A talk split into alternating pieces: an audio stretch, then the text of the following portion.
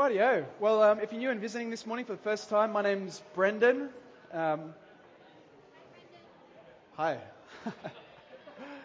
um, look, if, I see a lot. Of, I see quite a few new faces this morning, and look, if you're visiting for the first time this morning, um, thank you so much for coming. Thank you so much for visiting us. I hope you feel welcome. We would love to meet you. We would love to get to know you more. So feel free to come and say hi. Come down. And maybe even talk to me after the service. We'd just love to meet you. Um, my name is Brendan. As I said, I'm part of the core team here at Sovereign Grace Church. And the core team really is just a group of guys that help Dave to lead the church. Um, we just try and give him our 50 cents for what it's worth. um, we're continuing, we're in the middle of a series on John, on, on John's Gospel. And we're up to chapter 5 this week. We're going to be looking at 5 1 to 24. So if you've got your Bibles with you, open them up. Um, I'm excited about looking at this passage actually because we're really going to be peeling back the surface and getting to know a bit more about our precious Savior Jesus.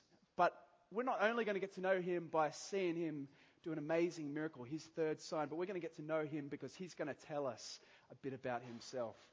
Um, so if you've got your Bibles, why don't you open them? Chapter 5, John chapter 5. We're starting at verse 1 and we'll be reading through to verse 24 and I'll pray at the end. John chapter 5. After this, there was a feast of the Jews, and Jesus went up to Jerusalem. Now, there is in Jerusalem, by the sheep gate, a pool in Aramaic called Bethesda, which has five roofed colonnades. In these lay a multitude of invalids, blind, lame, and paralyzed. One man was there who had been an invalid for 38 years. When Jesus saw him lying there and knew that he had already been there a long time, he said to him, Do you want to be healed?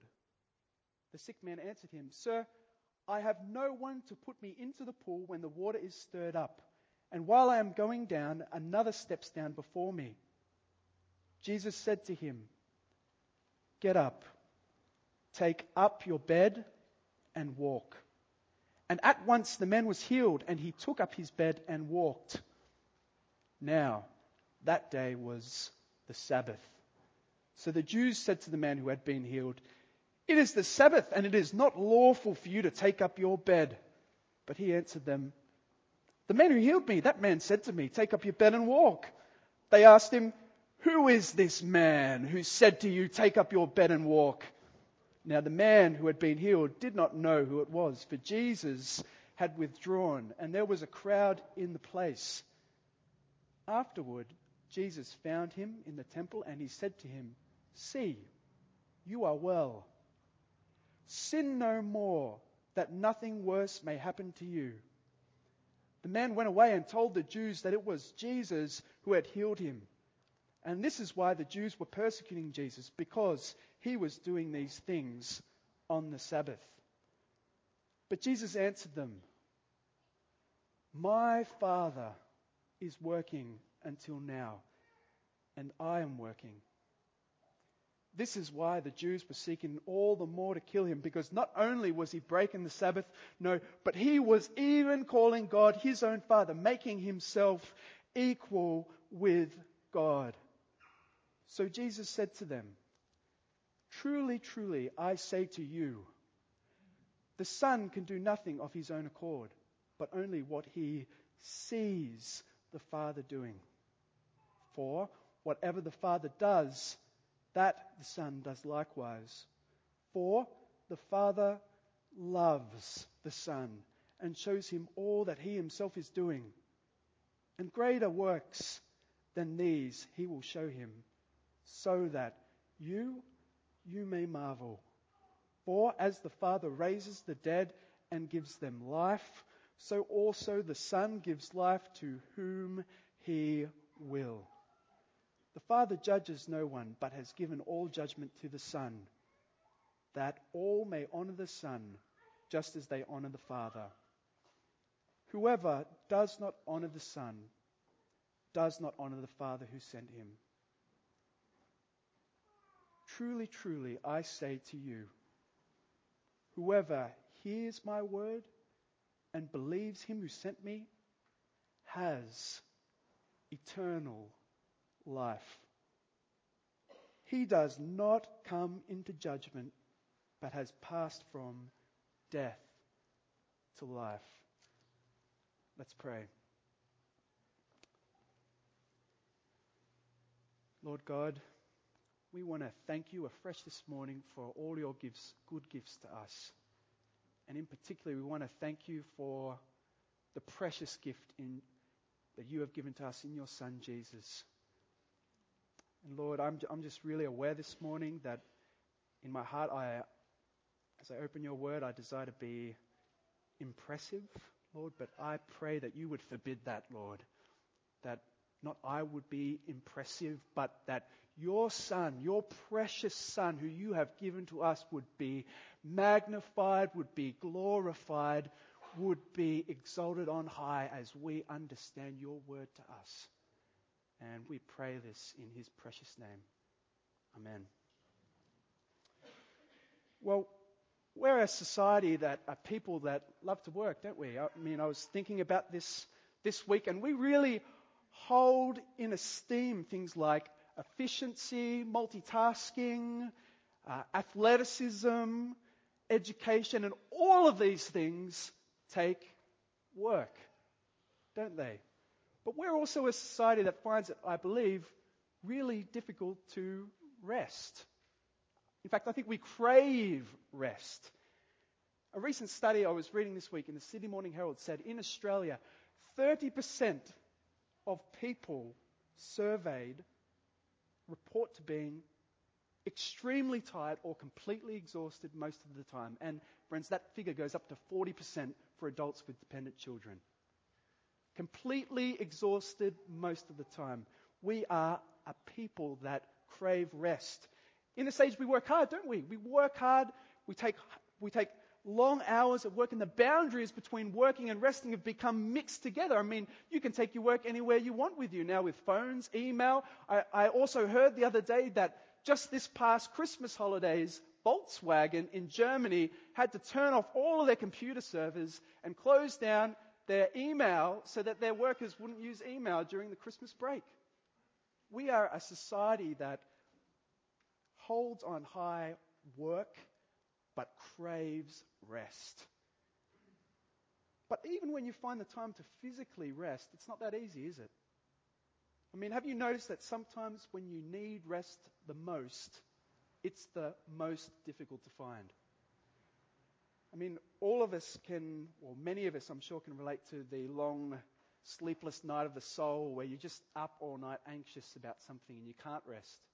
But I know for all of us, we can relate to a feeling of restlessness, can't we? And uneasiness. And for you, maybe it's, maybe it's in regards to conflict with a friend or relative or a spouse. Maybe it's, maybe it's the death of a loved one.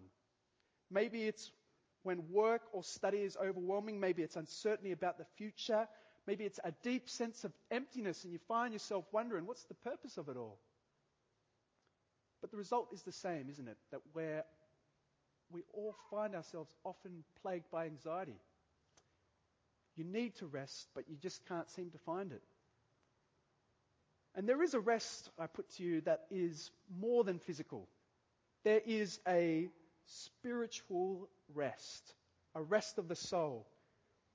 I'm talking about freedom from whatever disturbs you or causes you to worry. I'm talking about a deep sense of quietness, of stillness, of peace, rest. Well, you're probably sitting there wondering, Brendan, what on earth does this have to do with the passage that we just read? Well, I'll tell you what, this passage is all about Jesus. It's all about who he is. It's all about his work. And so as we look at these things, I want us to understand how this relates to us. And I specifically want us to, to help draw out and help us to understand how, who Jesus is and the work that he's done means that we can find rest. So if you're taking notes, the one thing that I want you to get from this message, I really hope that the Lord helps me to explain clearly is that because of who Jesus is and what he's done, you can find rest for your souls. The title for this message is uh, Find Rest in Christ Alone. I've just got three points. Point number one, his nature. Point number two, his work. And point number three, his rest. Well, point number one, his nature. If you open your Bibles uh, to John chapter 5, they should still be open. Just quickly, a brief note. You'll notice that it jumps from verse 3 to verse 5, and verse 4 is missing. I just want to quickly say that the reason that verse is missing is because on the most ancient, reliable manuscripts, this verse is missing. Um, we actually can have great assurance that our Bible is accurate and reliable. Um, it's highly accurate, high, highly reliable, and so we're even going to devote a message to this in a couple of months' time. But for this purpose, in fact, people, uh, the, our best guess at what's actually happened here is that a note that a scribe has made in the margin, explaining a detail in the passage, which we'll see, um, has somehow found its way slipped into a later manuscript. And so this verse actually appears in some of the old King James Bibles. Um, but for, for, for that reason, it's been left out of ours. Well, let's set the scene. As we've been reading, Jesus has come up from Cana to Jerusalem um, for a festival. It's a Jewish festival. We're not told what sort of festival it is, but one thing we are told is that it's a Sabbath day, it's a day of rest. And he's deliberately gone to the pool that exists by a place in Jerusalem called the Sheep's Gate. Um, and at this pool, in the note that we raised up, uh, that we talked about earlier, it says that an angel of the Lord would come and in tradition, stir the water, stir up the water in some way. And the tradition held that the first person to, to dive into the pool, to get into the pool when the angel stirred up the water, would be miraculously healed of whatever condition they were suffering from. And so, what you have is all of this big throng of people that are gathered around and lying around this pool, all injured and lame and sick, all waiting for this event to happen so they might dive or get lifted and carried first into the pool. And here's this man lying there. He's been an invalid, he's been lame for 38 years. 38 years, and so he's probably old. And Jesus sees him, and he knows him. And out of all the crowd, he comes up to him and he speaks to him. And he says in verse 6 do you want to be healed? The sick man answered him, Sir, I have no one to put me into the pool when the water is stirred up. And while I'm going, going down, another steps down before me. It's almost, it's almost, uh, it's almost amusing. This guy is here sitting by the pool, so focused on being healed and so focused on getting into this water that he doesn't even realize who's speaking to him. In fact, he's got absolutely no idea who's speaking to him. And there's a couple of reasons for this, I think. Part of the reason is, is that this guy in the story is portrayed as a bit of, a, bit of an idiot, um, not too wise, this man. But the other reason is because Jesus is fully man. He is, in many ways, a regular man, just like you and me. And so, as the prophet Isaiah says, he has no form or majesty that we should look upon him, no beauty that we should desire him. He's a regular looking guy. And so, Jesus is standing before him. This guy doesn't even know that he's offering to heal him. And he has no idea about who Jesus is, who it is that's speaking to him. And this kind of reminds me of an illustration or a story that someone told me uh, not too long ago. I won't say who it is because I don't want to embarrass them, um, but it's Christian. And um, he, was, he was explaining to me how he used to work for Harvey Norman um, in the city. And Harvey Norman, as you know, it's a big retailer, and he'd work at the back in the dockyards, and his responsibility was moving around stock and, you know, making sure people get their orders and all this sort of thing. And one day, when he's out the back, he sees this man standing there in the dockyard, and he's not wearing any of the fluoro vests or anything. So he comes up to him and says, "Hey mate, how you doing? Uh, can I help you?" And the man just looks straight past him and just ignores him. He thought, oh, gee, that's odd. I'll have another go. So he comes up and he says, look, you know, mate, have you got any idea? Is, is you know, what do you, what do you, uh, I don't think you're meant to be here. And suddenly one of his mates comes through and shoos him away and grabs him and says, hey, Christian, um, do you know who you're speaking to? That's Gerry Harvey, the owner of Harvey Norman. and the deal is, it's because Gerry Harvey, even though he's a billionaire, he's a guy, he's a regular guy, isn't he? And Christian hadn't met him before, so of course he, he didn't realize who he was that he was speaking to. And in the same way, this paralyzed man is, he's got absolutely no idea who he's speaking to, that he's speaking to Jesus, the God man. So let's read on. Verse 8. Jesus said to him, Get up, take up your bed, and walk. And at once the man was healed, and he took up his bed and he walked. I just find that absolutely amazing. I mean, Jesus just speaks to this guy get up, take up your mat, and walk. And, and the guy's healed in an instant. And the thing I like about this is it's so different from everything else that we read throughout the Bible. Jesus is so different. You read in the Old Testament, all the prophets, they either pray in the name of the Lord be healed, or, or in the New Testament, what do they pray? They pray, in the name of Jesus, be healed. But here Jesus comes and he looks at the man and he speaks the words, and this man is healed. Now, I'm a, a physio and I've uh, had the privilege of working with um, some very disabled people. And let me tell you, if you've got paralysis, if you have been paralyzed for 38 years, it's really, it's not pretty. I mean, your joints contract, your muscles fade and they die. You become stiff. You get horrible sores. The webbing on your toes often merges together. It's, it's often a terrible sight. And Jesus looks at this man, he speaks, and this man is instantly healed. I mean, that is amazing. That is spectacular. He says, Get up and walk, and this man gets up. And the reason is, is that Jesus is the God man, isn't he? He's fully man, but he's fully God at the same time. And so he speaks, and it is. But this isn't just a great story, I think, for us. Um, it's also, I think it's a picture of grace, isn't it? I mean, this guy, it, he, he's got no idea who's speaking to him. He doesn't put his faith in Jesus, and say, I believe you can heal me, and, and then he's healed. No, Jesus just picks him out of the crowd, comes up to him, and bam, heals him. It's an amazing story. Well, also, um, it's Jesus has, has sought him out and sought to heal him, but there's more than that, isn't it? Jesus is trying to teach us something about himself. We've been learning uh, right through John's Gospel, John 20, 31. All these things are written down that you may know that Jesus is the Christ, he's the promised one, and that in believing in him, you might have life in his name. That's what this is all about. In the same way, Jesus has picked this man because he wants to teach us something about himself. So let's read on to find out what that is. Verse 9. Now, that day was the Sabbath. So the Jews said to the man who had been healed, It is the Sabbath, and it is not lawful for you to take up your bed. But he answered them, The man who healed me, that man said to me, Take up your bed and walk. It's the Sabbath, it's a day of rest. God had commanded his people right from the very beginning when he made the world in six days and rested on the seventh that the, the Sabbath should be a day of rest. And it's a, it's a great command, it's a good command.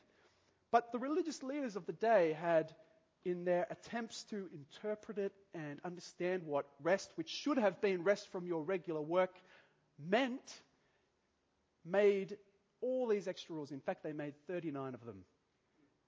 And this guy had carried his mat home, and in doing that, did work in their eyes and had broken the Sabbath. More so, Jesus had spoken to him and told him to do it. And he's a rabbi, he's a spiritual teacher. And so, because Jesus was the one who told this guy to do it, Jesus is now culpable in their eyes for breaking the Sabbath. But this isn't an accident. Jesus hasn't just accidentally, oops, he's forgot, healed a guy on the Sabbath. No, Jesus wants to teach us something about himself. So let's keep reading. Verse 12. They asked him, who is this man who said to you, Take up your bed and walk? Now the man who had been healed did not know who it was, for Jesus had withdrawn, as there was a crowd in the place.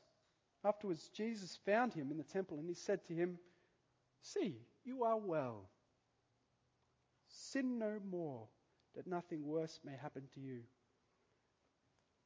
Jesus has healed this guy, and he comes back and he says something really unexpected, doesn't he? Look, you're well, sin no more, lest something worse happen to you.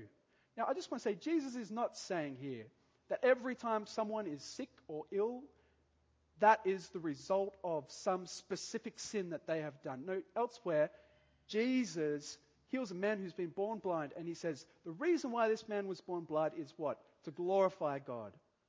So it's not that every time someone is ill or suffers, it's due to some specific sin. But in this case, I think the best reading of it is that this man has committed some sin, specific sin, that has resulted in his disability. And it, we don't know what that is. But the God man Christ looks at him and sees it and says, and says to him, Sin no more.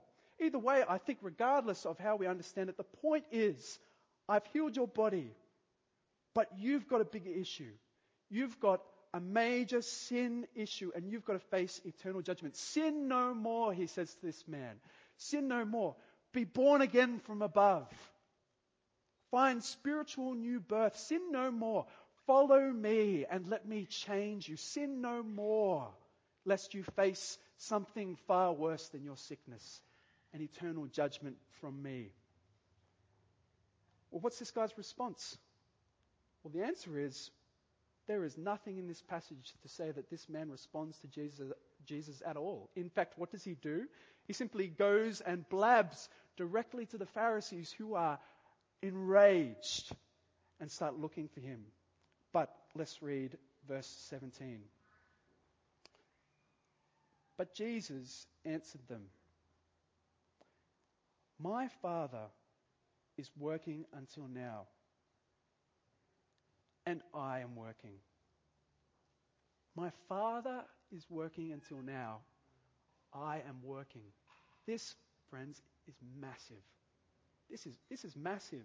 My father is working until now. I am, I am also working. There was a, a big discussion amongst the Jews of Jesus' time, the Jewish leaders. And the discussion was about, well, how can God, the Almighty God who holds up the whole universe, the giver of life, the sustainer of every living creature, how can this God keep the Sabbath, rest during the Sabbath, and the whole world not fall apart? Because if he rests, if he rests like we rest, everything ends. So there must be a sense in which God, the Creator, continues to work even when everyone else ceases to work. And here Jesus comes and he says, just like my Father is working, sustaining everything that there is in the world, giving life to and healing and mending and sovereign over all, just as He's always working and never rests in the sense that we rest, so too I work up until now. That is massive. That is so big. This is, friends, this is a direct claim from Jesus to be God. So after breathing life into a disabled man, Jesus says, I can break the Sabbath if I want because I am like my Father who is always at work in the world, sustaining it and giving it life. Well, what does this have to do with rest? How does this give us rest? Christ, like his Father, is always at work, even when all others rest. And so we can rest in that. Sometimes we feel like, don't we? We feel like, like everything is down to us. Sometimes, you know, we feel like the buck stops with me. This situation is hopeless without my intervention. You know, the son or daughter who is, who is constantly disobedient. You know, the friend who, after all your effort, continues to reject Christ. The boss or the manager who continue, continuously overlooks you for that promotion. The husband or wife who is always at war with you or with one another. So, what do we do? We become anxious. We become worried deep inside, deep inside. We become stirred up, agitated. We become endlessly restless. But the one who breathed life into lame legs, he is always at work. The one through whom the world is sustained day by day. He is with you. Rest your soul in Christ. He's not too far off. You know, he is a man just like you, but with all the power of God. And I think this is something of the sense of David speaking in Psalm 3. In Psalm 3, verse 1, he's surrounded by enemies. All of his enemies surround him, and he says, Help me, Lord. But then in verse 5, he says, and I think it's beautiful, he says, I lay down and I slept, and I awoke again because the Lord sustained me. See, David, he understands, doesn't he, that there is a sovereign ruler, a sustainer of all things, who is present and Lord over all. And so, even when he's outnumbered in face of all of his enemies, he can rest because he trusts the hand of a sovereign Lord. Because of his nature, because of who Christ is, we can rest. Secondly, his work. So Jesus has been, or just said that he's working up until now just like his Father. Now, Jesus looks to unpack that statement that he's just made in the following verses. So let's read from verse 18. This is why the Jews were seeking all the more to kill him. Because not only was he breaking the Sabbath, no, he was even calling God his own Father, making himself equal with God. So Jesus said to them, Truly, truly, I say to you, the Son can do nothing of his own accord, but only what he sees the Father doing. For whatever the Father does, that the Son does likewise. For the Father loves the Son and shows him all that he himself is doing. See, Jesus works in unison with the Father. This is the picture of a loving relationship between a son and his father, isn't it? I mean, it's, it's like almost like the picture that we see in Jesus as he grows up with his adopted father, Joseph the carpenter. Joseph teaching him the skills of carpentry, Jesus watching and following and learning. But you might be tempted to think that it's a little bit like uh, an adult with a, a, small dependent child. I mean, this reminds me of uh, some good friends of ours. They have a daughter called Zara, who's, I mean, some of you know her. She's the cutest thing. She's about two years old. And she always comes around to our place. And there's three guys that I live with, and she has a favorite. We all know her favorite. It's not me, it's Paisy, who lives with us. And the thing is, every time you come to our place, it seems we're always doing exercise. Like, um, it's probably bad fact for this message, but we're always working, right? We're always working out. And um, thanks, Mike. Um, and anyway, she comes to our house and she sees her favorite Paisy working out, you know, doing squats and things. And the other day, uh, Zara's mum came to me and showed me that on her phone she had this little video of Zara back at home. And Zara in this video is doing squats and saying, Paisy? Paisy? And working out. It's the cutest thing. The, the sad thing is, like, Pace takes exercise really seriously. And often before he does, like, a big workout, like, he, like he's going to lift a really heavy weight, he'll whack himself. And he'll whack himself in the face. And now Zara has started walking around, like, whacking herself in the face. And, like, it's, it's a little concerning. You might be tempted to think that that's a picture of what's going on here, but friends, it's not. No, this is God the Father in perfect unity with His Son. God the Father who loves His Son, showing Him His Son, the eternal Father. The Son willfully submitting to His Father out of love for Him. Equally divine, equally God. The Son, the Father in perfect unity. Well, why is this important? This is important because it means that when you look at Jesus, you see the Father. And that means that if you want to know about how God the Father feels about you, look at Christ. And what an example we see in Christ. Look at him so quick to be moved to mercy and, and heal a man who in turn will not even it seems, follow him but goes and blabs about him. Quick to be moved to compassion is Christ, and in the same way is our loving Father. You want to know how he feels about you? He is filled with love for you. In Jesus, we see the Father who is always at work and is always merciful. This means that your soul can rest not only in the knowledge that God is always at work, despite your situation, but that a merciful God is always at work despite your situation. Well, let's read on. 20b.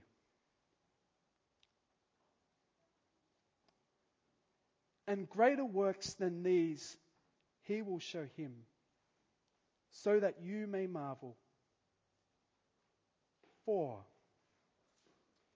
as the Father raises the dead and gives them life, so also the Son gives life to whom he will. Well, greatest, greater works than these will the Father show the Son. What are these greater works? Well, Jesus is going to go on to do many great works. But the greatest of these works that he would do is to die on a cross for you. You know, God made the whole world and He made everything that's in it. And He made it and it was good. But man turned their back on God and rejected Him, even though God had said, Reject me and you will die. But God didn't just leave us in our rebellion and sin, He came after us. And He came after us in His Son, Jesus, who died in your place, an agonizing death for your sin. God's rescue plan for you. And now it says in verse 21 that he offers you life. Well, what does this mean for our rest? It means that you can rest from dead works. Uh, you can experience a true Sabbath, a true Sabbath rest, a rest that is completely free from the need to keep the law of God. You know, many of us, many of us feel a deep sense of no, maybe failure and imperfection. No matter how hard we try and try and try in life, we, we, we, we feel as though we're always messing things up. But the truth that Christ sets us free from works of the law means that in, in, in the eyes of God, because of what He has done from you, your worst day is the same as your best. He sees you and he sees his perfect son. Rest for us now means no more self effort. We are free to rest from dead works. Well, secondly, you can rest in knowing that you'll be vindicated with Christ. Verse 22 says that God has given judgment to Christ. Why? Verse 23 so that all may honor the Son as they honor the Father. So there's coming a day when, when Jesus will return in judgment and he will be vindicated. Every knee will bow and every tongue will confess that he is Lord and he will be vindicated and you with him will also be vindicated. I know there's many people here that following Christ for you has cost you. You have been mocked by your friends and your family who think it's utter foolishness what you have done to give everything you've got for Christ. But, friends, there's coming a day when, when you will be vindicated, when Christ will put things right, when you, your faith will be shown to have been true and, and, and the best decision you could ever make because of what Christ has done. So, what does that mean for our rest? It means that you can rest from the need for revenge, and you can even rest in the face of injustice and shame. Or thirdly, you can rest in the knowledge of life with God beyond the grave. You know, verse 24 says, Whoever hears my word and believes him who sent me, he has eternal life. You can find rest in the knowledge that whatever your circumstance, however great your debt, however much you fail in this life, there is a life to come in Christ. And I think for me, it just it it's apparent, really apparent and helpful reminder because I feel like I've you know got grey hair before my time. I'm 27. It shouldn't be. I've got aches and pains that are coming, and I look out amongst you guys and I see that many of you are even worse off than than uh, me, particularly um, Dave over here, this bald patch there. I mean, it's just. Whew. Um, but seriously, when I think of this, it, it just it just reminds me of the story of my, my friend Beck. And Beck was in her mid 20s. Uh, she was engaged to be married to another friend of mine, Tim. and uh, she'd just found work in Canberra, and he'd found work in Canberra, so they're going to move down to Canberra to start life together. And young couple, fit couple, healthy couple, planning on getting married, and Tim, my friend, went down to visit Beck one day in the unit that they had rented out, and he knocked on the door and there's no answer. And so he thought, oh, that's odd. So he got out his own set of keys and he let himself in, and he found lying on her bed his bride to be had died in her sleep. And for, for, no apparent reason, a healthy young girl. And this is a tragedy on one level. A tragedy. But on another level, it's not. Because Beck had a deep trust in Christ. And for Beck, this is not the end.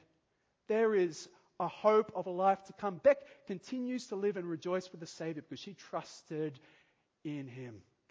And so for us, friends, we can have a deep rest knowing, regardless of our circumstance, whatever our circumstance, we have life with God to come.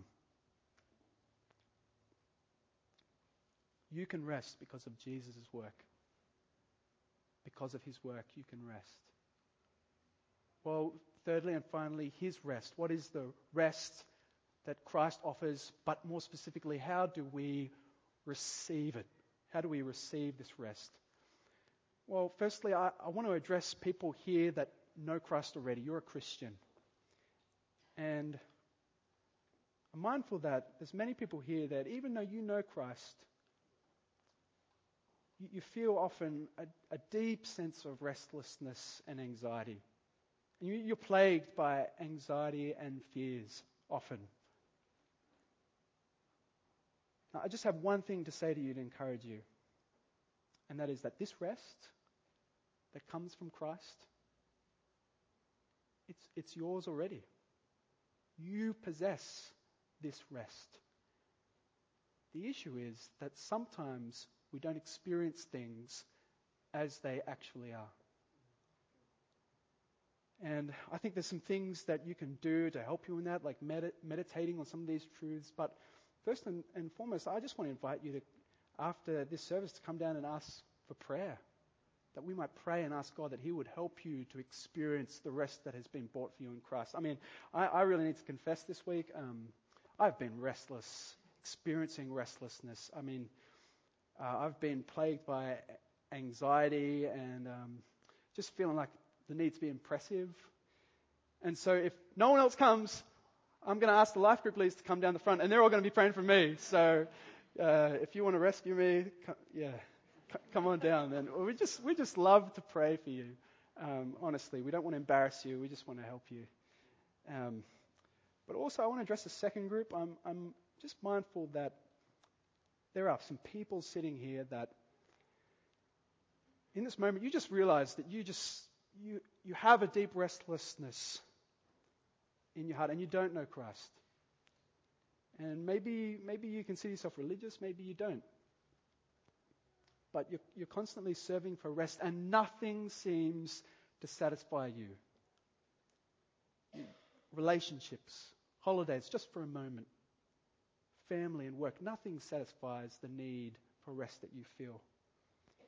And there is a man that lived long before us, and he's a lot more wise than me. And I've got a quote from him in a, in a prayer that he said. His name's St. Augustine.